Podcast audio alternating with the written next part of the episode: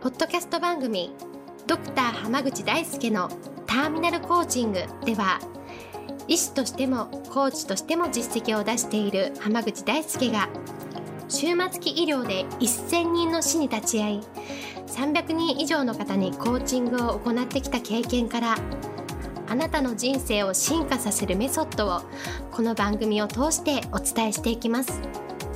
それでは今回の番組をお楽しみください。今日もドクター浜口大輔のターミナルコーチングの音声をお聞きいただきありがとうございます。それではナビゲーターの園さん、今日の質問をお願いします。はい、今日はコロナウイルスとかの影響でと自分の仕事が休みになったりとか、と休みがこうや行きたい場所に行けなくなったりなどしていて、家にいることが多くなってきてしまったのですが、それのせいでなんとなく家でダラダラと過ごしてしまっています。どうしたらいいでしょうか？という質問が来ています。よろしくお願いします。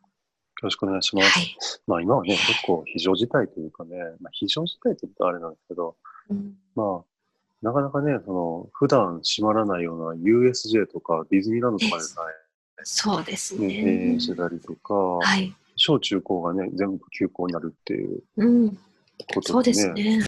まあ本当にそれこそどこにも行けないけど、時間はすごいあるっていう方が多いと思うんですよね。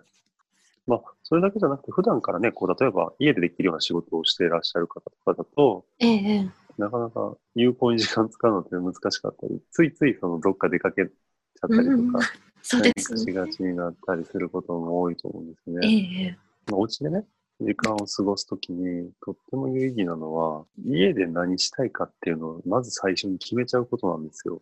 おでね、その中ですごく重要なのは、家でしかできないことと、家じゃなくてもできることを分けること。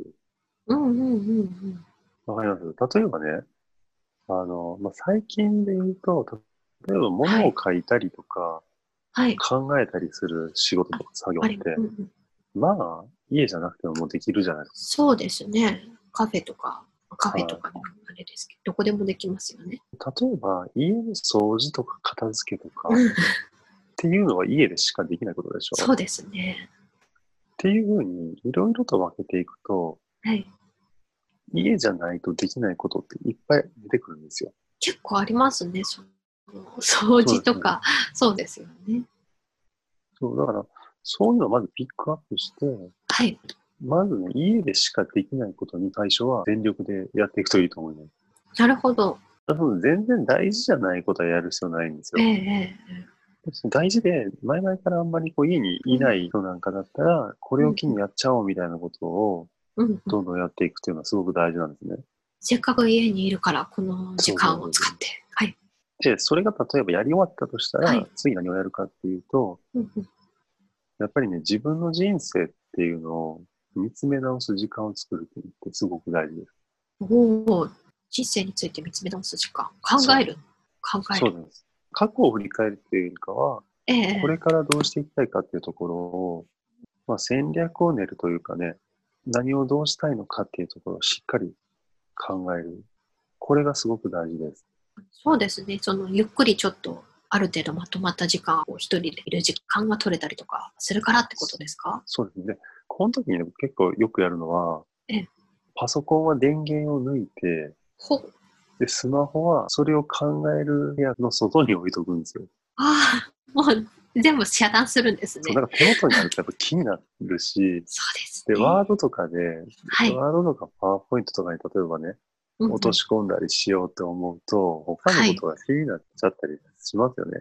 数値来ちゃったりとかして見ちゃったりとか。そうそうそう。で、スマホもね、あのは意外とあのみんなね、触っちゃう触っちゃうって言うんですけど、うんうん絶対に手元になければ、触んないんですよ。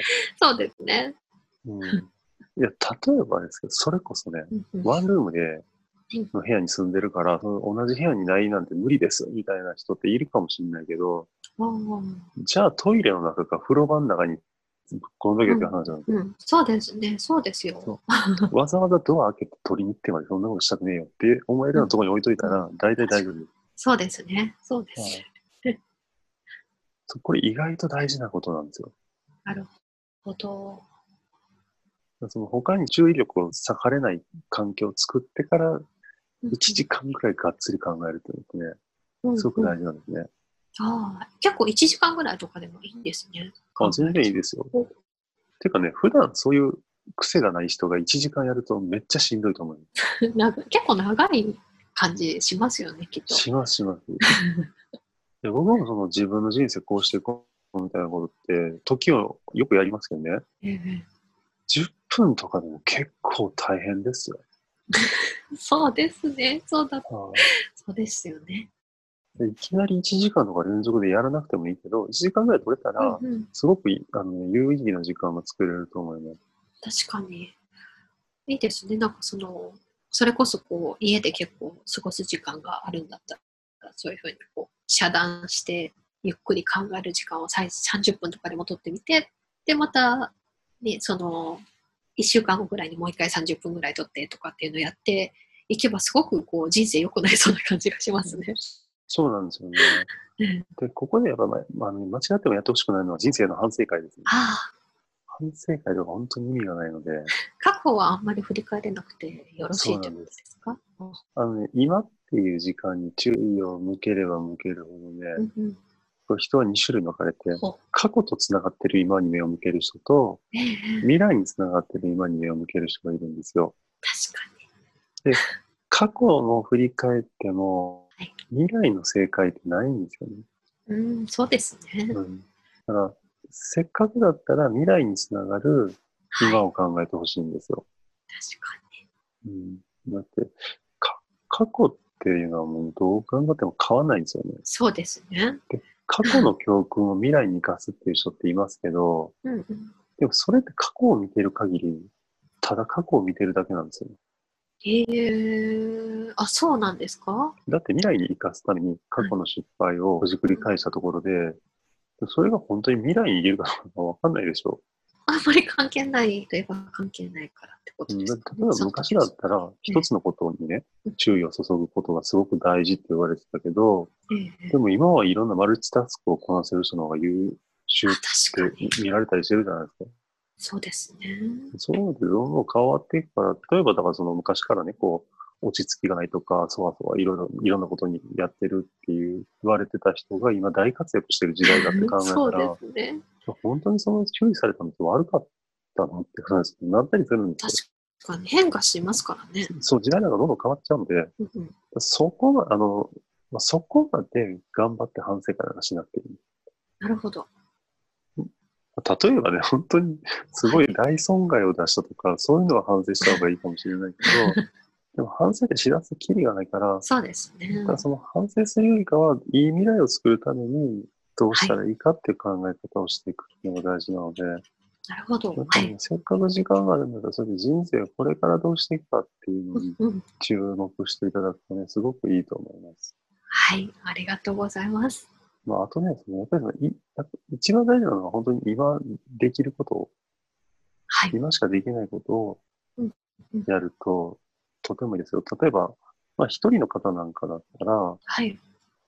あの、まあ、そうやって自分の今後を考えるのでもいいけど、えでも例えば、その、家庭がある方なんかだったらね、えうんうん。普段忙しくて全然家族と向き合えないみたいなええ。方がいるんだったら、まあ、うん。なんか一つでもあ家族のためにやってみるっていうのも大事かなと思います。あ、確かに、その普段できないこととか、まあ普段なんかやらないとなと思いながらやれてないことで、何かこう家とかでできることを、もうとにかく家族めてもいいですし、そうですね。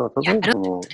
たまにはパソコンとね、スマホを、もう押し入れの中に封印して、絶対見れないようにして、一日子供と遊ぶとかでもいいと思うんですよ。すごいいい、いい体験になりますよね、それこそ。うん、そうですね。はい。で、本当にね、一回やってみるとすごい面白かったりするんですよ、そういうのって。はい。し、こういう時だからし、だからその要は変に出かけたりすることもできないから、はい。逆に集中して遊んだりとかできるチャンスでもあるんですよ。そうですよね。そうですよね。とかね、例えば子供がやってるゲームを一緒にやったりとか、子供が読んでる漫画を一緒に読んだりとかでも全然いいと思うんですよ。そうですね。今しかできないことです。そうそうそう。それって忙しく働いてる時とかって絶対できないでしょ？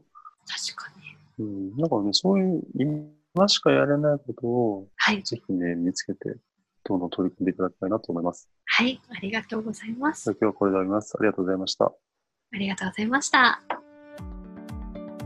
本日の番組はいかがでしたか？